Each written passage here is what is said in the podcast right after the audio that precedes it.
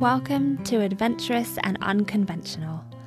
I'm your host, Kate Symonds, and I am so excited to be on this journey with you, exploring alternative lifestyles, unconventional existences, and adventurous, life changing decisions. My hope is that this episode inspires you to begin creating the life of your dreams. Welcome, wildflowers. Today, my guest is Sarah Orchard. Sarah is a self employed marketing consultant who owns and runs an award winning high end treehouse called Hudnall's Hideout with her husband. They left their corporate careers behind, moved to the countryside, and have been living their version of the good life for a few years now. Welcome, Sarah. I'm so happy to have you here today.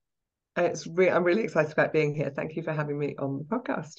Oh, you're welcome. We've been in each other's worlds for quite a few years now in the glamping industry. So it's we great to connect in this way. Yeah. Oh, it would be fun to just dig right in. I would love to know what your life was like when you were living in that corporate matrix, as I call it, like working nine to five for someone else. Um, yeah, what was that experience like for you and your husband both in those careers? Yes, it's a good question. And, and it seems like a, many, many years ago now. I mean, I left the corporate world in 2006, but I did 16 years in, in the sort of corporate thing. And I, I did the typical thing, I think, of, you know, leaving university. Um, I had fallen in love with sort of marketing as a profession and was really lucky. I worked in the travel industry and I had some amazing jobs. I worked for um, Hogg Robinson and Kuoni, and then I went to work for um, worked for a marketing agency for a couple of years, and then got made redundant, and then went to work for Avis, where I spent nine years and did like five different roles. So I had a really successful and career, and I progressed and and got quite senior. I was literally just below sort of marketing director in the European head office at Avis. But what I soon realized as I sort of progressed through it was that I haven't got children and you know marketing is quite a career where it's sort of like it's up or out it's like you have to keep progressing and the more senior i got the more i realized that a i was working like ridiculous hours um all my jobs i've had to sort of commute to work which i found quite stressful um, the three and a half years that I did commuting around the M25 was probably the worst. Um, oh, goodness. When, when we lived in Guildford.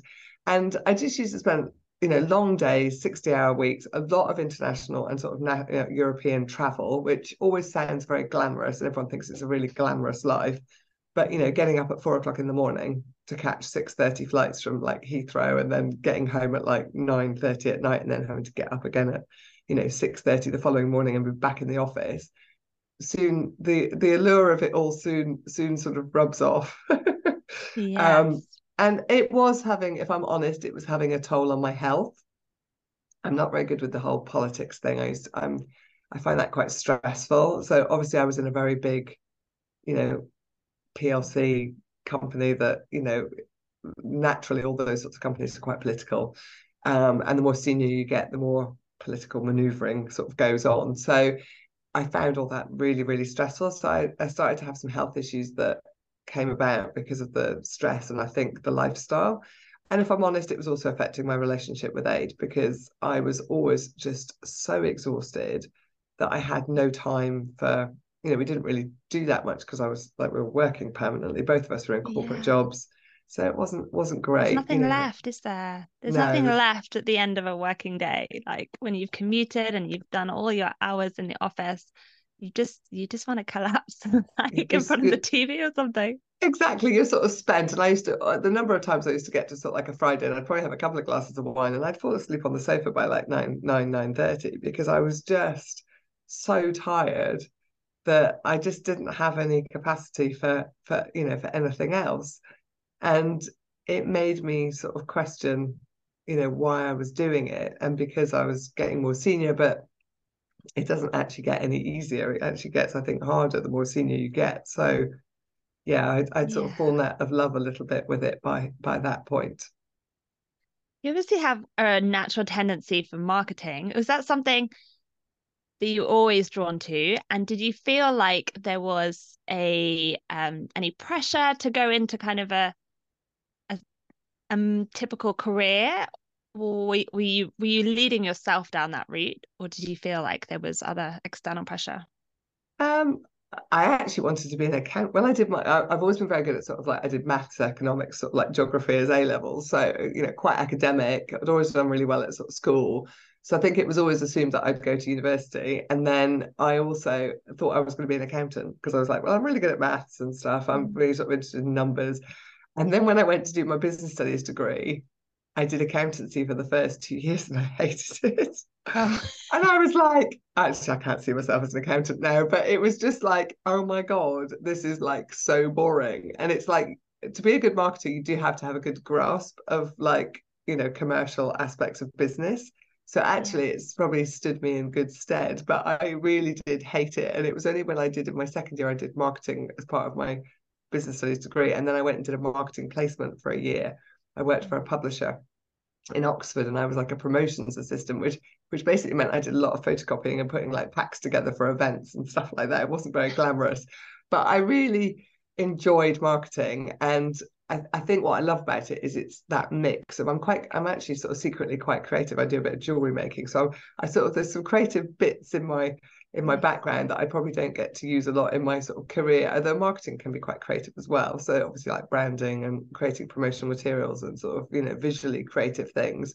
So there was that aspect that you have to be quite good at doing analysis and understanding what the numbers are telling you. And I also love the people aspect in terms of like the social science and like people's mm. behavior. So for me, marketing was the thing that sort of then just sort of ticked all the boxes. And I thought I really, I really enjoyed this. And I definitely couldn't be see myself as an accountant. it's interesting how yeah we think based on kind of some subjects at school we go down a certain route and then we're like oh actually this is not what i thought it was going to be. Yeah exactly. Um, yeah well you said something really interesting. You said it was based on your kind of a level studies and how well you were doing at school it was always assumed that you would go to university. And that's that can be like a really um subconscious kind of expectation can't it? Like because you're doing really well like of course like people start talking about you as though um as though you're going to be go taking a certain route that that they can kind of foresee for you. And and because because they think that's in your best interest and that that will help you get a career that will lead you to thriving. Um but yeah often those things we even if we don't hear them we kind of pick up on those like assumptions that will take a certain path without it necessarily coming from us yeah, exactly. Yeah, I have. And also, no one really in my family have been self-employed. Like in the history of my sort of my my parents are both from sort of working class background. I think my brother and I were like the first, like you know, of our sort of family to go to like, university. So, um, my father was an airline is an airline pilot or was is retired. So, you know, there was always that assumption that you'd go into employment, and he never. It was never like discussed options in terms of being like self-employed or like running your own business I did um fun enough when I was doing my economics um A level, I did young enterprise scheme where you actually create a company and you sort of like, you know, that and I really enjoyed that. So maybe there was always that little entrepreneurial little thing under the surface, but it was just never it was never on my radar and it wasn't something you know like some families are really like entrepreneurial and the kids are encouraged to sort of you know go and set up shops and do stuff and and maybe their parents one of their parents have been self-employed so it becomes then like you know it's acceptable um, mm. to go mm. and do that. But I think because my my father had always come from sort of quite a a hard working sort of you know working class sort of background, and then obviously being a pilot, he was obviously working for somebody else. It was never it was never discussed that you could be like self-employed or run your own business. So it just wasn't even on my radar. Yeah, it's so interesting that like who you're surrounded by and what options in life you're surrounded by how they influence what you think is available to you. You just if you don't exactly. if you don't experience people that are running their own business you don't yeah it's not even something that you're aware of. Yeah. Exactly. Um and so you now run your own consultancy and you then several years after that you your husband left his corporate job and you set up a beautiful treehouse. Can you leave me through that process of when you left your corporate career and where you kind of are now running Hudnall's Hideout and your own consultancy? Yeah, of course. Um, quite a long story. I'll try and be quick. I'll try and be quick.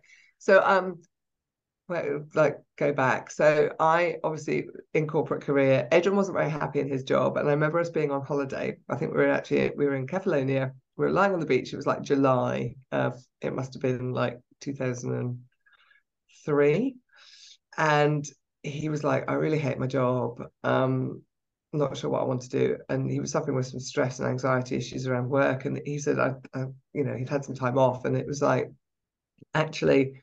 I think I need to leave what I'm doing. And we'd never actually I sort of had left uni and then gone straight into like work. And I wanted to go traveling.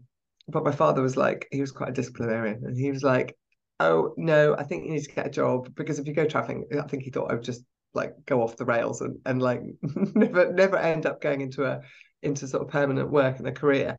So that's interesting got, as he was a, an airline pilot, like yeah, traveling of, the world. Yeah, exactly. Takes, he's the way that people are able to travel and yet yeah exactly he's like i know that you'll probably just go off and you'll be like bumming around the world for for years it's like i think you need to get a proper job it's probably also because i think parents then support you through like college and stuff and then they think like now it's time you go out and like you know you're 22 it's like you need to go out and um, earn a living so I remember sitting there and saying to Ade, well, why don't, you know, we didn't have kids. It was like, we didn't have a dog at the time. So it was like, and, or horses. So it was like, why don't we go traveling?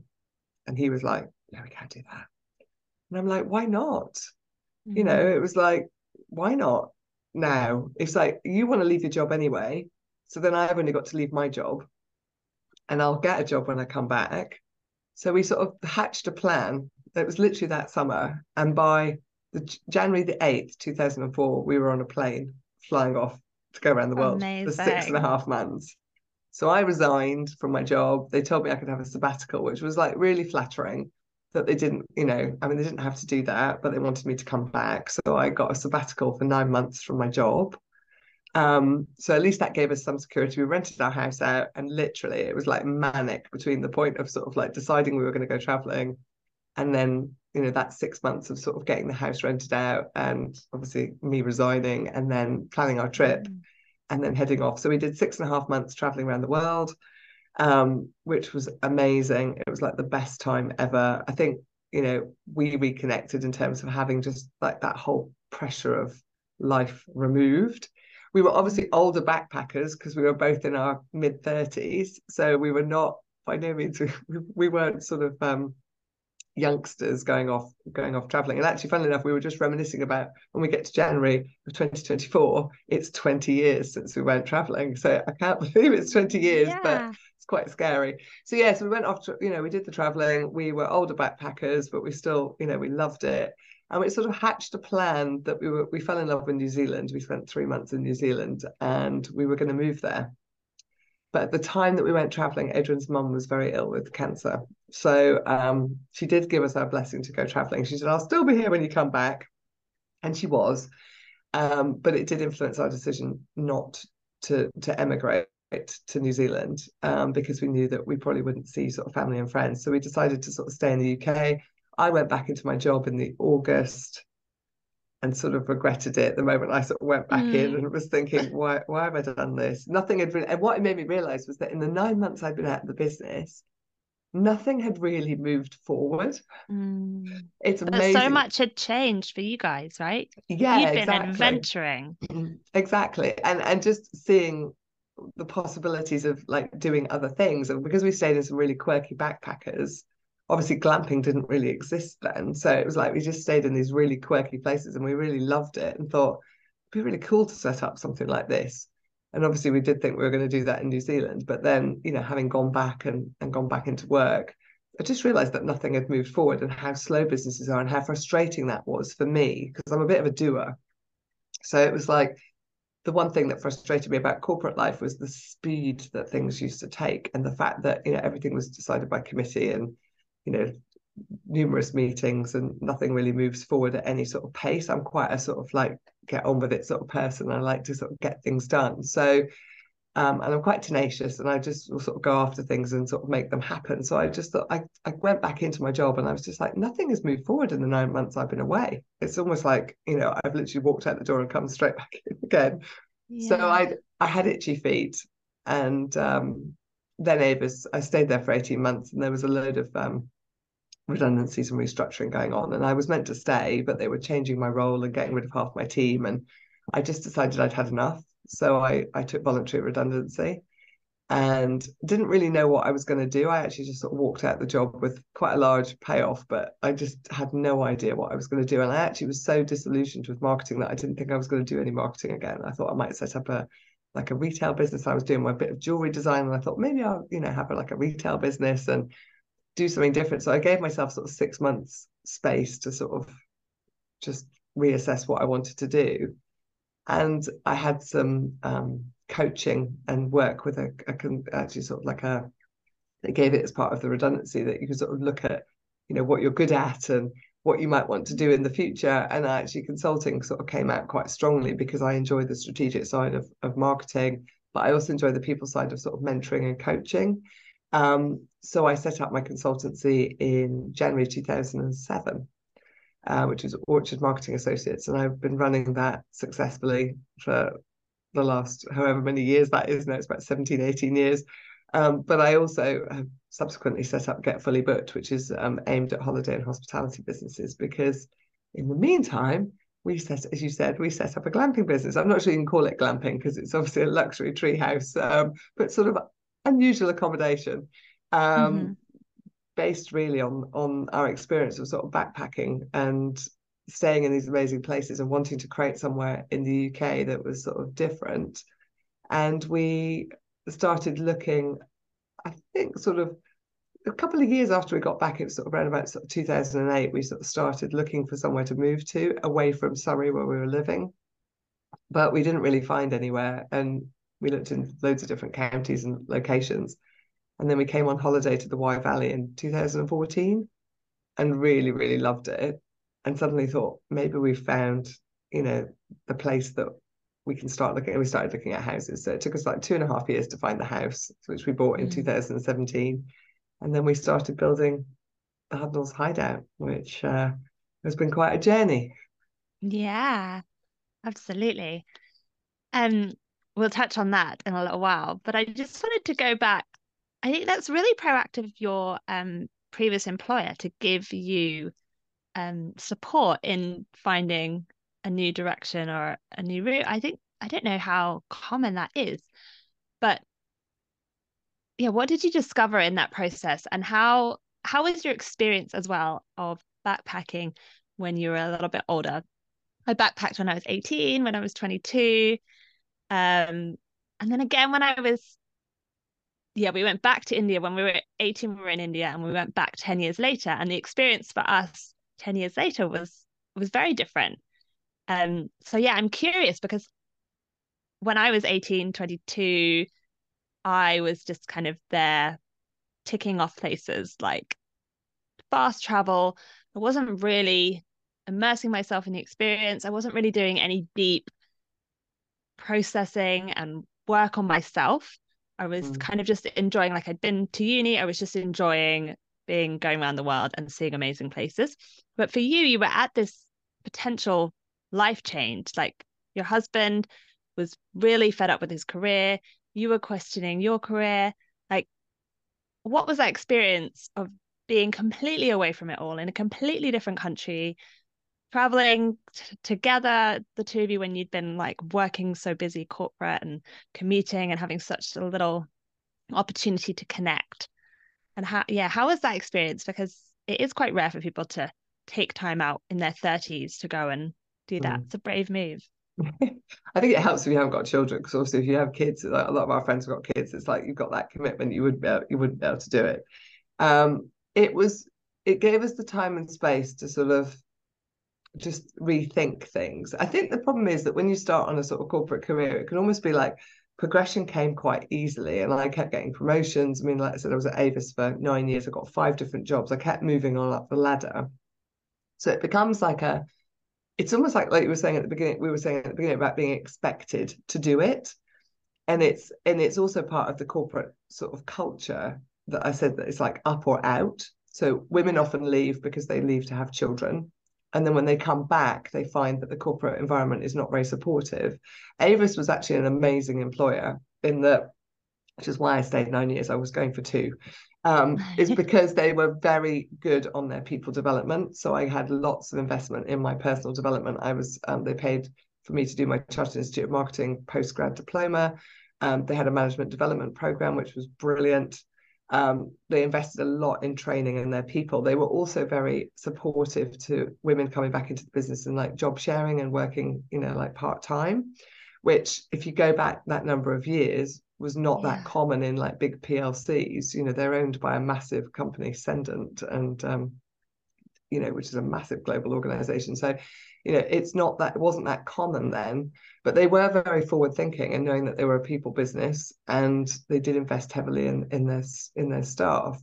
So uh, for for me, I had been very lucky with that, but I think having the time away, it was fun. It was fun being older backpackers, and actually, funny enough, you all had like a common thread. I mean, we actually met some people that were older than us. They were in their like their mm-hmm. fifties and they were staying. And also backpacking sort of changed in that a lot of the places we stayed that you could have like private rooms.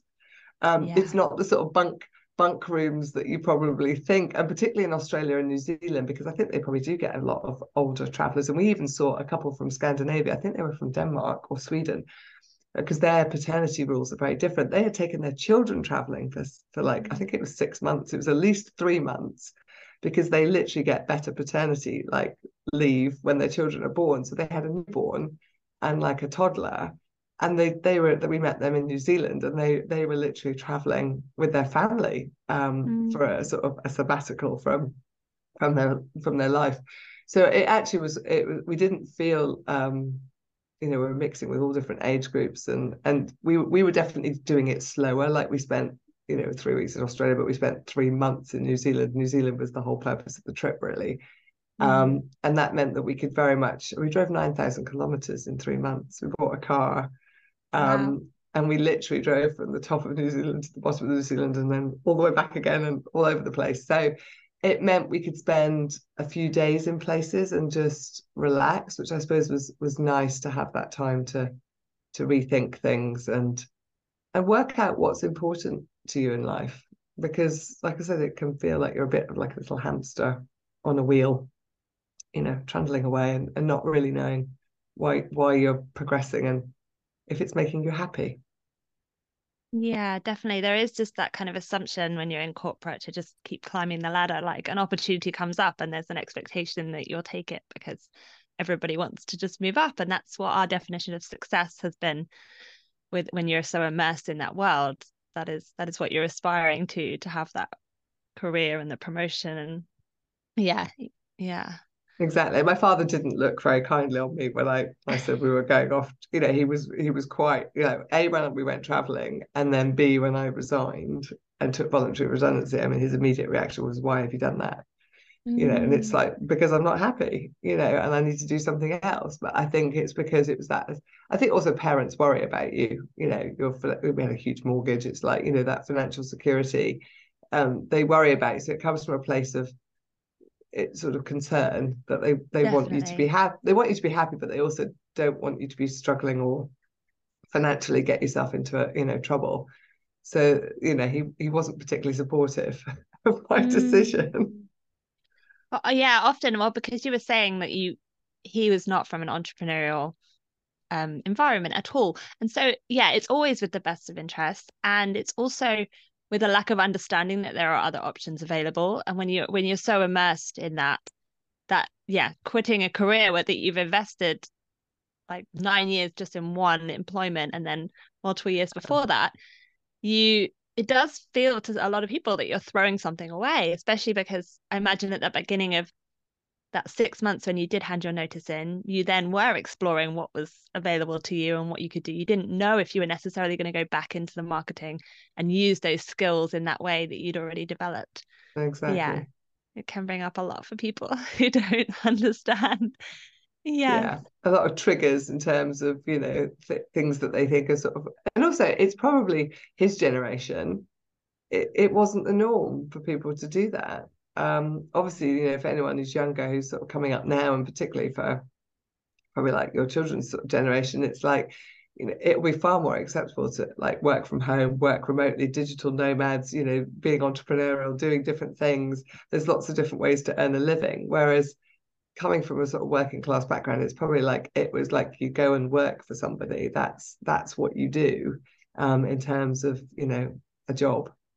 Yeah, absolutely. It wasn't that long ago. It was a job for life. You'd started yeah. it when you left school and you you stayed there until you retired. And yeah, thinking about exactly. another option just yeah. wasn't on the cards. Exactly, and I and I don't think it. You know, particularly I think our generation have suffered very heavily with that sort of shift in like lots of friends of like my husband's been made redundant twice. I obviously took voluntary redundancy. Most of my friends that I know have been made redundant. They're probably the people in the mm.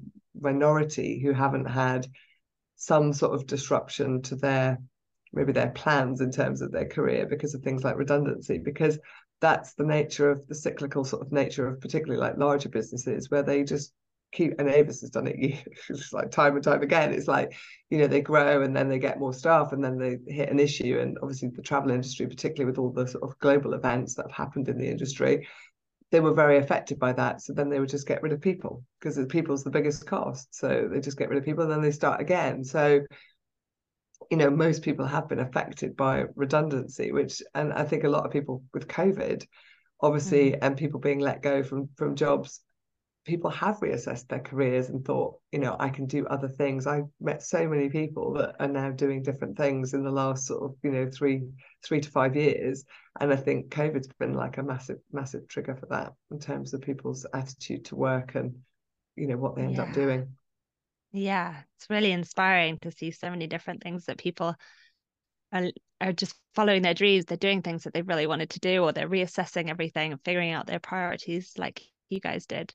Mm. Um, and you touched on something like I think it's there's this belief that full-time employment is a secure option and when you're talking about all these people having redundancy like you just never know your actual actually your life is in someone else's hands not your mm. life but you know yeah. your your income your job your your sense of security being your ability to pay the mortgage whereas when you embark on entrepreneurship you have all these options available to you and you can make those changes you can pivot you can adjust you can bring in more money and it's down to you rather than you having to like go through this big system to try and get a promotion or to try and find a new job and rely on other people.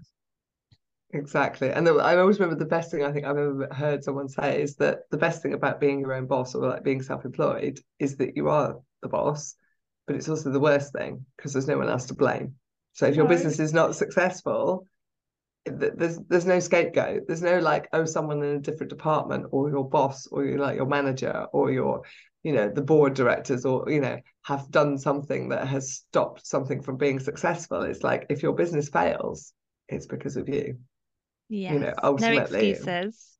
Yeah i mean yes. obviously covid covid you know obviously you know um, has had an effect on you know my business had to pivot seriously during covid um, in terms of my consultancy but um, you know there have been businesses i'm not I'm not playing that down that have failed because of you know it's factors outside of our control but you know in normal sort of operating sort of conditions you know yeah. it is the thing about being your own boss is like there, there's nowhere to hide no know? and you can take those skills and you can take that experience and move on to something else yeah exactly once, once you you kind of embark on that entrepreneurship path you you feel more empowered to yeah take that control of yourself back and, and who knows where it leads to exactly i would love to explore what your life looks like now running Hudnall's Hideout, running your marketing consultancy, having left Guildford and living in a beautiful rural location, and also how it is working with your husband and running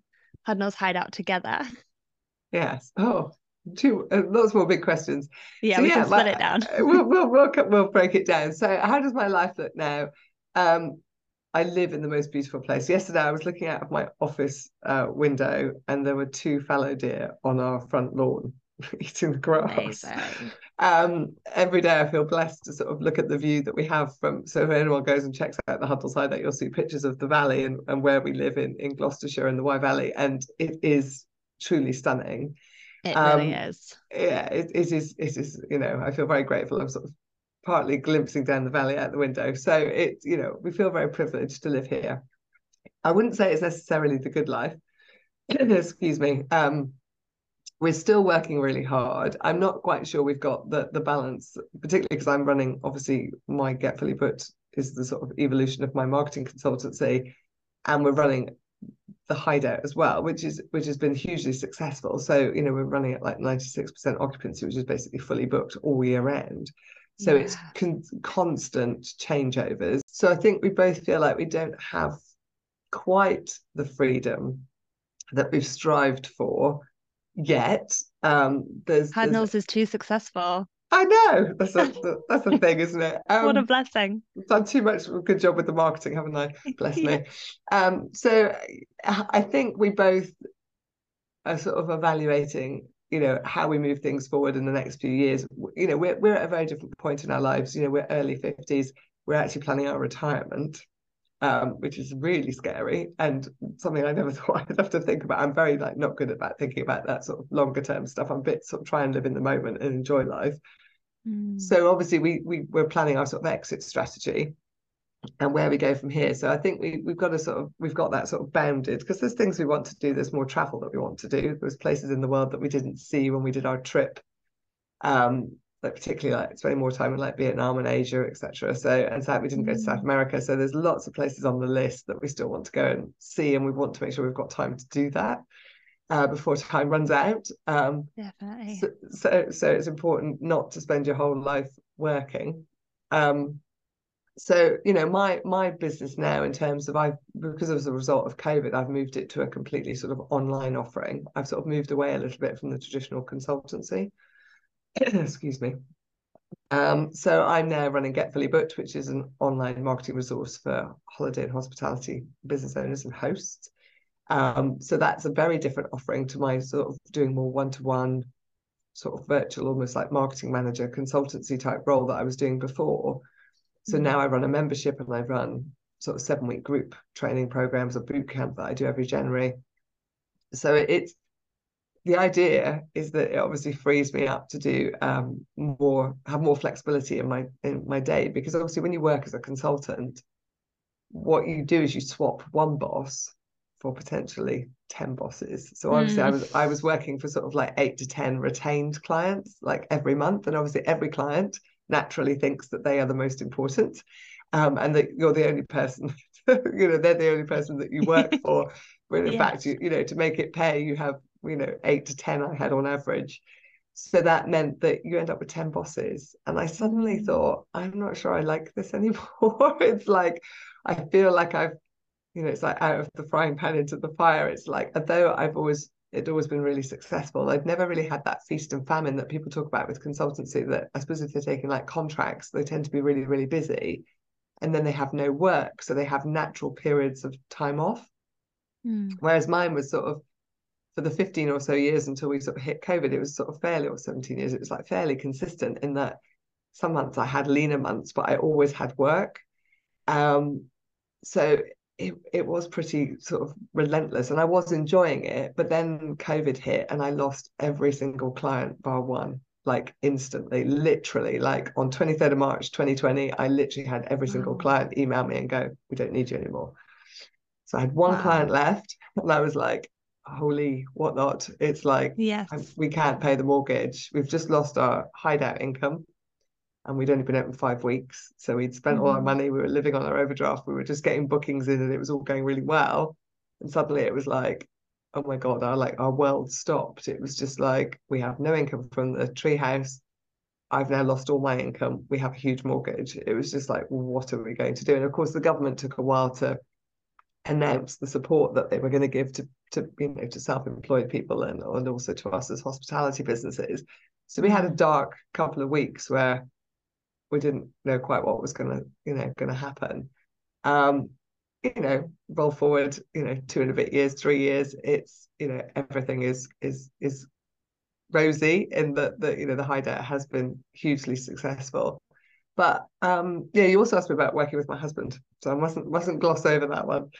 Um, it's hard, I think, working, especially because we live here as well. So I think when you when you live and work from the same spot, you know, it's your home, excuse me, it's your business. Yeah. Um, you have to have boundaries. I actually remember doing a sort of a talk on this at the glamping show about having a lifestyle business. And I think people mm. have, you know, rose tinted glasses a little bit about running a lifestyle business, whatever that looks like, and particularly running like a glamping business.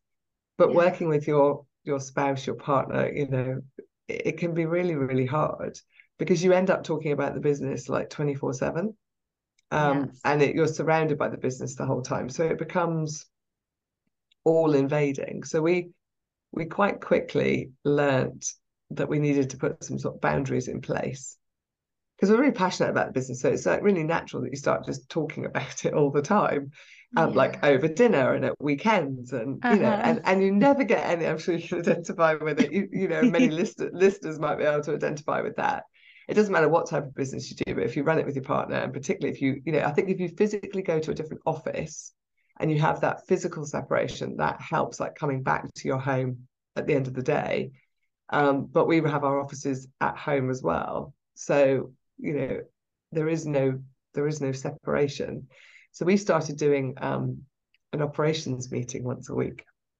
which made us that. feel yeah. Well, it was actually a coach that suggested it to me and said, you know, do you run your business like a proper business? You know, do you have meetings? And we are like, no, we sort of sit and chat over a cup of coffee, or we sit and chat over dinner and a glass of wine. And she was like, no, no, no, you, you need to have boundaries. You need to have like a proper meeting. Like if you were running a big corporate, what did you do? You had meetings and you minuted them and you both had actions and you went off and you contained your conversation about the particular subjects just to that meeting. So we started doing a weekly ops meeting, and I have to say that was like revolutionary. Um, mm. We fall off the wagon occasionally, like we either miss a meeting or you know we we slip into having a chat. But then we're both a bit good now at sort of going, no, save that for tu- save that for Tuesday, and we'll talk about it in the meeting. Um, because it does help to just try and contain it. I mean, sometimes things come up and you have to talk about them there and then. You know, like of if there's a guest yeah. issue or there's a problem with the business, you've you know, or one of you's sick and you've got to sort of work out or suppliers let you down. You know, you've got to talk about it, but now you can't park it for a week or four to five days. Um, but we try and have a structured review. We have an agenda. Mm-hmm. We write out. We write out. We don't do minutes because that seems a bit like overkill with two of us. But we yeah. do. We do cover like you know the the business you know situation of the business at the moment we look at sort of the accounting side we look at cash flow forecast we look at how bookings are looking we talk about sort of you know the operational stuff like maintenance and we talk about marketing we have a, like my idea marketing update then we look nice. at business development. So you know an aob you know we do try and run it like a proper meeting and try and keep it to the sort of hour hour and a half that we have in the diary. Um, and we write down our actions and then we follow up you know the following week what we've what we've been doing. Because you know I'm a bit of a control freak so I'm not very good at letting go of things so it's good mm. to be able to mm. sort of delegate things to Ade and sort of say no that's we do have clear roles in the business as well which I think helps in terms of who does what and that was yes. probably a bit muddy at the beginning because it was a bit like we were both sort of delving into sort of each other's areas and stuff and that gets a bit fractious so um you know, it's probably a few stern words about things over the over the years, but the the that structure does it does really help us. So um, that's my sort of top tip. You know, have a proper, you know, board meeting um, with your co-director.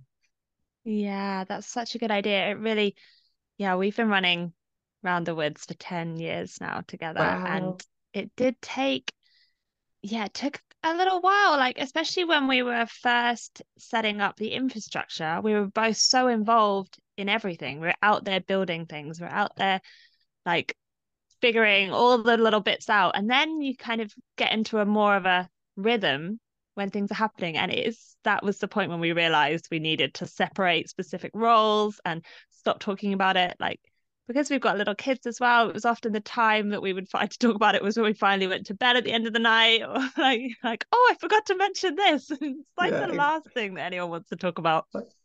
We actually, I love your meeting idea. I think, yeah, those boundaries and having a specific like point on the calendar where you can discuss all of those things is really mm. useful. One thing that we did was set up a little WhatsApp group, just the two of us, and it's just called our business name. And so then in the moment, if we think about just like those little things, we can just pop them in there, not things that we would come together and like sit down and have a meeting about. We can just do that. And then the other person just only looks at it when they're in the right headspace and they've got like 10 minutes to see if there's any messages that day or something in there. Because otherwise, I was just finding when we were just messaging each other, normally if he was down the meadow and I was thinking of something to do with marketing, I would just message it and then it would come through to his personal and he would think it was something to do with like the kids or something really important, like urgent in the moment. And it was, yeah, it was just a bit, a bit mad. So that boundary for us was really useful.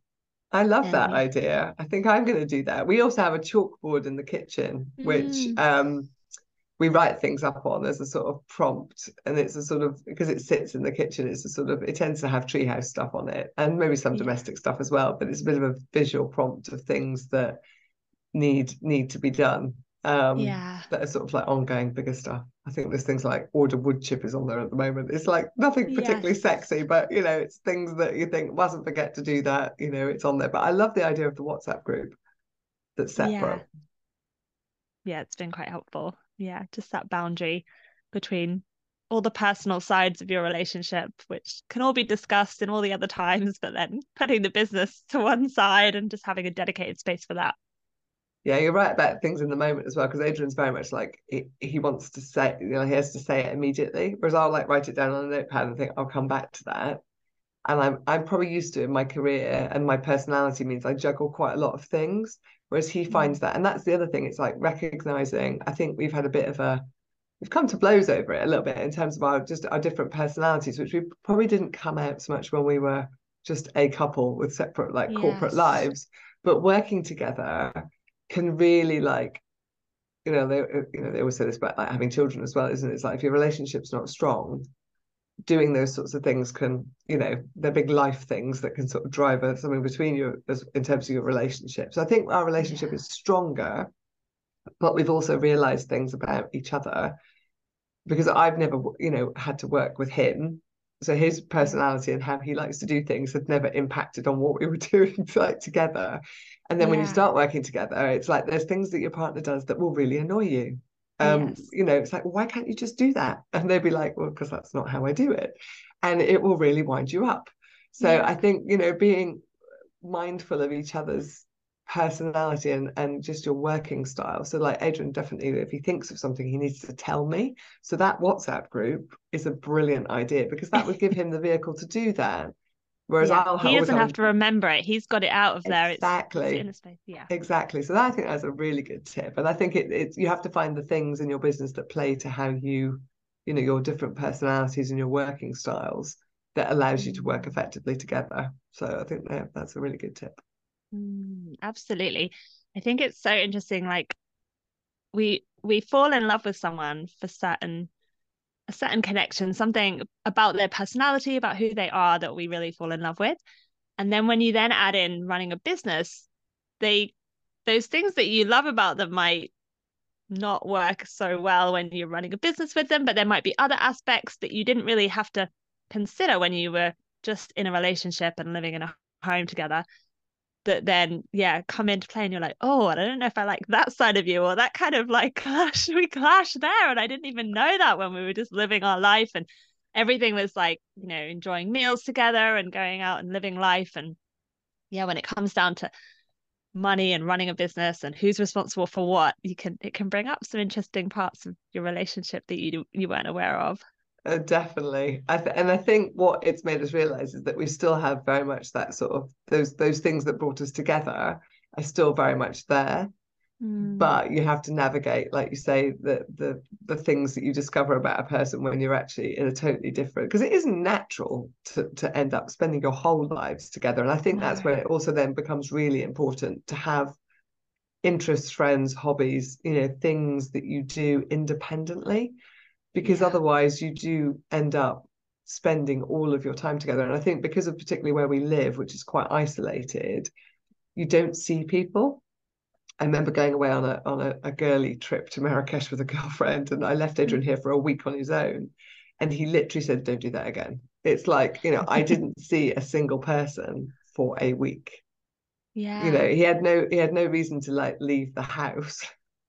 Um and you know, because we're quite well stocked and we've got a freezer and, you know, you get food in and stuff. And it's like you have no yeah. reason to leave the house. We, you know, we're not within walking distance. It's like a mile and a half to the village. It was winter, it was November. So people mm. aren't out and about walking and doing as much when the weather's bad. So he literally was like hunkered down here for a week on his own. And he said, I didn't see a single person. I didn't talk to a oh, single person. Gosh. For like the whole time you were away. And I was like, yeah, you've also got to be mindful of like where you live. So you know you do need to to build things into your life. I always like to try and think of my life in thirds. So it's like a third is my work a third is my relationship with adrian and a third is like my hobbies and my interests. And i try and keep it sort of even amongst mm. those things so that it's not i think when it gets skewed towards and it probably did when i was in the corporate world that like work became like sort of 60 70% of my life that that's when you feel really you know dissatisfied with it. And i think i've always been quite good at trying to create that that balance. And and for me it was realizing like you said that time reflection that it was all completely out of kilter. Mm. and that's why i wasn't happy. And the things realizing the things that make you happy um, and trying to pull more of those back into your life so that you you know you feel like you've got those you know those balance that balance back yeah, that sounds really helpful. I love that you've brought in like that accounting side of you as well to like split it into thirds. Yeah, that's a good reminder, isn't it? Because you can then just do that assessment at any point. You can be like, okay, I'm feeling a bit overwhelmed. What is out of balance? What is, where am I putting too much? And sometimes there's seasons. There's certainly, I imagine before you were setting up Hudnall's, like during the process of setting it up, that aspect of your life probably took up quite a large chunk. But then you can then know that you've neglected some other areas and you can like claw that back and and rebalance things. Yeah it definitely took over the sort of like 80% when we were when we were building it. Um it becomes all consuming because there's so much emotionally and financially invested um and it wasn't an easy build. So you know it was uh it was difficult and you know everything was taking longer than we'd planned and the money comes into it and you know you're sort of under pressure. And at that point yeah. adrian was still doing his full-time job because we moved here and he'd he'd obviously taken the subsequent job corporate job when we came back from traveling uh, before we relocated here. And he was he'd had a, a, relocation to the Bristol office but he hadn't told his employer that he was longer term planning to leave obviously um, yeah. And the idea was that we would get the business up and running and we would parallel run it for sort of three months before he would leave so that we knew that it was looking okay. And then he could resign and, you know, because he was on a notice period as well. And then we could take it from there. But obviously, things took a very different turn with with COVID. Um, so he ended up having to work in the business for quite a bit longer than like in his job before he yeah. could he could leave so that was a little bit tricky as well because he was really i think when you've made a decision to leave it's even harder because you're not you're not connected with any sort of future with that role yes. and that organization and you're just thinking when can i get out yeah yeah exactly you're already kind of in internally you've handed in your notice you've already moved on to the next thing but you've yeah. still got to you've got to show up every day and exactly um, yeah that's tricky I am um, I'm like in my experience, I left the corporate life, I left London, I moved, relocated, set up a glamp site on the land. And that's a similar journey to what you've taken.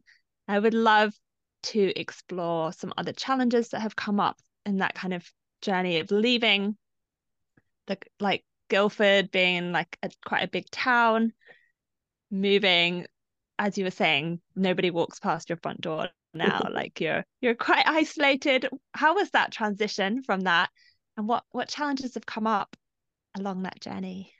Yeah i think it's been different for both of us. I'm yeah. slightly nomadic because of my father's career in that i've lived abroad. I've lived in scot i lived in scotland for 11 years. I went to like four different schools in the 11 years i was in scotland.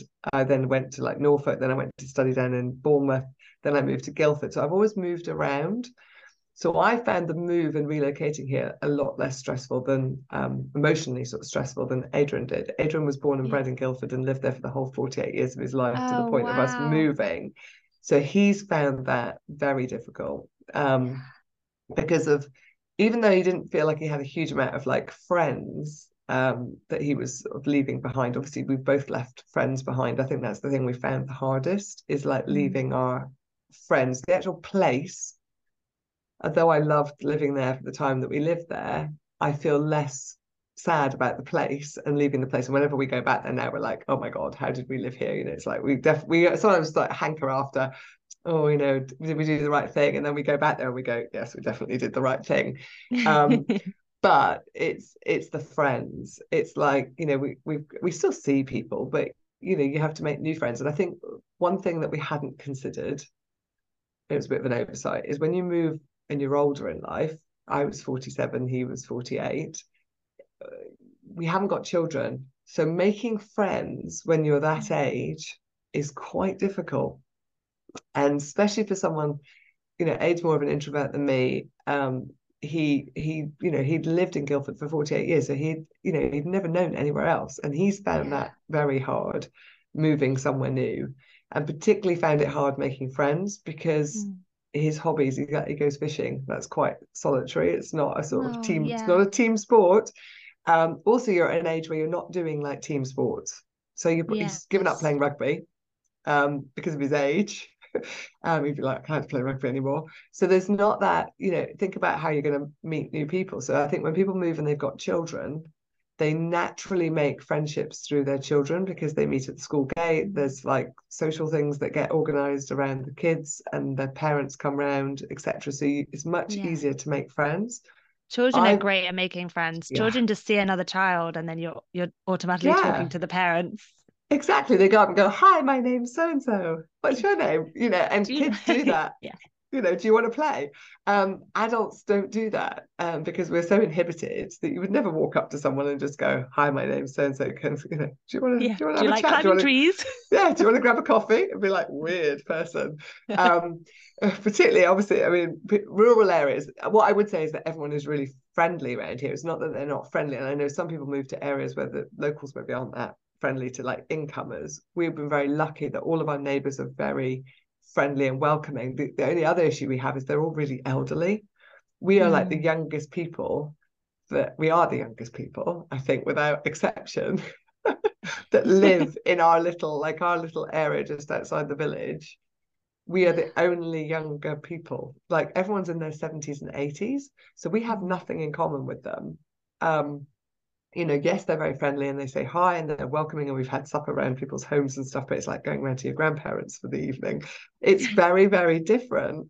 And we hadn't thought about, I mean, when we fell in love with the house and realized it was perfect for our, the house wasn't perfect, but the plot was perfect for our project, we hadn't even, you get so wrapped up in the dream and that we'd been looking for two and a half years. We'd looked at like 23 houses. We found the, the house through Escape to the Country and being on the TV show. So it was all like a bit of an emotional roller coaster.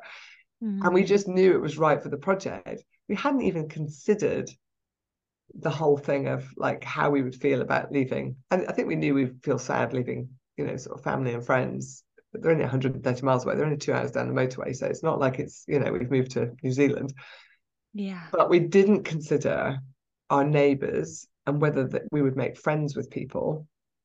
And we didn't consider that it would be very isolating and actually friendships we have less friends here i've got some business buddy friends who i've uh, got to know and their girlfriends and i meet up with but adrian's found it particularly difficult and i think men do find it more difficult as well yeah. if they're not doing hobbies and sort of sports together apart from meeting in the pub and chatting mm-hmm. to people there isn't that sort of like I do Zumba. So I've met a lot of ladies through going and doing Zumba and going and doing yeah. sort of activities which have sort of got me into sort of the local community and other meeting other people. But it's I think it's a bit harder for men as well. So there's those sorts of things to consider, which I don't think we had on our radar at all. And we maybe went into a bit blind.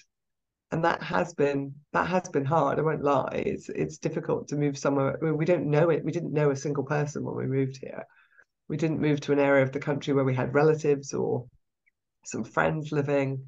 Um, we knew literally nobody.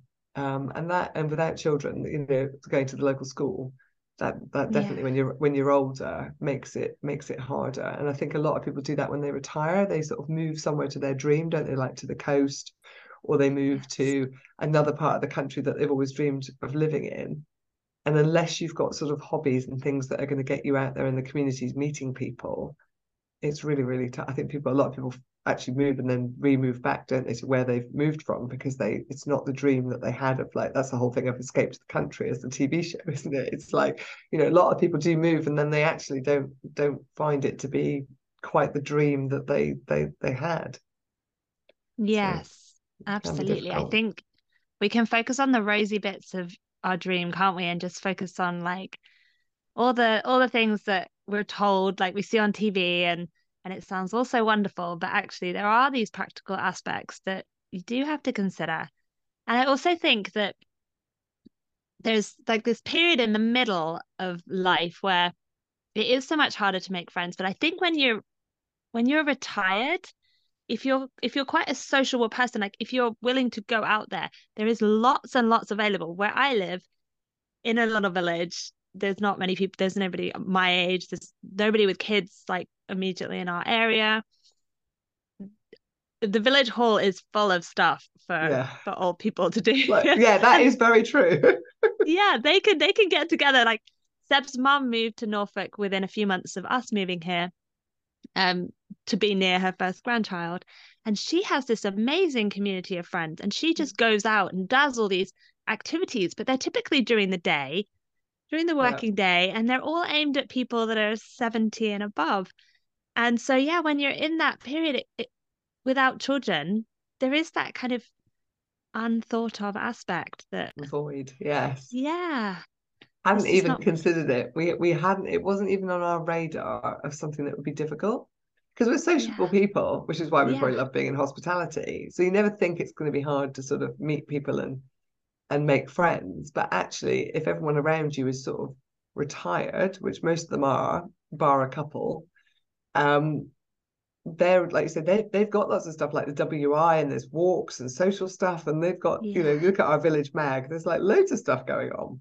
Yeah, exactly. But if you're not, you know, employed working, going somewhere, because obviously people make friends through work as well. So of course we're working at home. Um, I probably feel less yes. lonely because I also have clients. So I'm always talking to different people and I also create partnerships and I'm good at collaborating. I did partnership marketing for like, you know, five, six years. So it's like I really enjoy that aspect of and being an extrovert. It's like I enjoy that aspect. So I probably feel less isolated, even if I sit at my desk all day. I'm still talking to lots of very varied, different yeah. people. Um, I also have a horse, so that gets me out to meet people because I do riding club. So there's like a social aspect to that. It can be quite mm-hmm. social, and they put events on with social events and things like that. Whereas this fishing, fishing club seems to be quite we don't do much. I think it's quite no. a bloke thing. they yeah. They never organise any social things or any like get-togethers when they're not fishing. So it's just like there's not much going on really. Yeah, they all they all fish from their own little separate space. Yeah and you're not allowed to talk. You're not allowed no. to talk. You're meant to be concentrating on the fishing. So they you know they either go on their own to fish on the river or they go to a lake and then it's not the done thing to sit and chat. No, so it's true, why you don't see yeah. many women i think doing it? It's like you know it's a, a, a bloke hobby. Yes it does seem does seem to attract them yeah. Yeah that is such an interesting aspect. Thank you for sharing because i know yeah it can be so nice to just focus on the really amazing rosy bits of a lifestyle change and setting up yeah. your own business. But there are some realities that are often not considered. Exactly. Thank you sarah. This has been such a great conversation. I love digging into your life. It would be wonderful if you could share how people can connect with you how they can find out more about the work that you do the incredible hudnall's hideout. And um, yeah if you could share links to anything and and I'll I'll put things in the show notes, but if you could give us a bit of information about that, that would be great. Well, thank you for having me. I've really enjoyed our conversation today. The time's just flown by. Um, yes, you can find me online. So Get Fully Booked is obviously my my marketing business for hosts. Um, I'm on Instagram and it's just at Get Fully Booked. Um, I've got a load of free resources on my website. So if you want to find out more about what I do and get some free marketing tips, you can go there. And obviously the Hudnall's, the Hudnall's Hideout um, is just at Hudnall's Hideout on Instagram. We have a website. So if you Google us, we come up. Obviously, I've done my marketing job. It's like you'll be able to find out more and have a, a look around the hideout and um, check us out online. Amazing. I have done your boot camp for your Get Fully Booked, and I've been in your membership for a while. It's, it's really incredible. You've got so Thank much you. support to offer to accommodation hosts, and you've got so much experience in the tourism industry. It's really valuable. Thank, Thank you. you. And just the fact that Hudnall's Hideout is fully booked is just enough testament to your skills as a marketer. Oh, thank you very much. Yeah, it's it's been a pleasure actually to market my own business, like my own hospitality business. Obviously, you know, I market everyone else's, but it has been a joy. That has been one really big joy of being able to market a brand and a business that I have created with with Adrian. And uh, yeah, rather than working on someone else's business, although I still love that, it's just been great to do it for our own. Yeah, you put so much passion into your own um accommodation business, don't you? Like it, it yeah. comes it's come from your experience of staying in tree houses in New Zealand, and then you you've curated this whole design and belief and vision around what you want to create. You've made it happen, and now you can put your your skills as a marketer into like sharing that incredible space with other people. Yeah, it's been a joy. Amazing. Thank you. Thank you for having me today.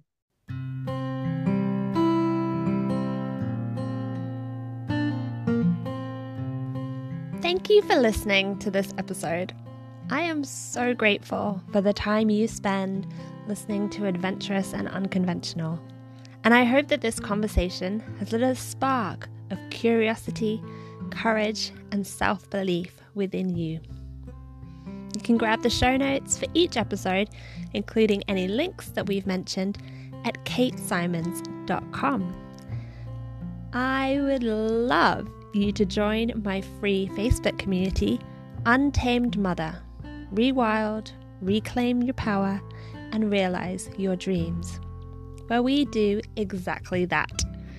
It's a loving sisterhood supporting mothers and women preparing for motherhood to connect more deeply with yourself so that decisions, actions, and dreams can be made from an aligned place that is good for you, good for your family, and good for the world. It's your permission slip to release expectations put upon you and experience this precious season of life being guided by your own inner wisdom. And come and hang out with me and follow my adventurous and unconventional lifestyle with my family at Kate R. Symonds on Instagram. Together, let's live life to the fullest in our own unique way.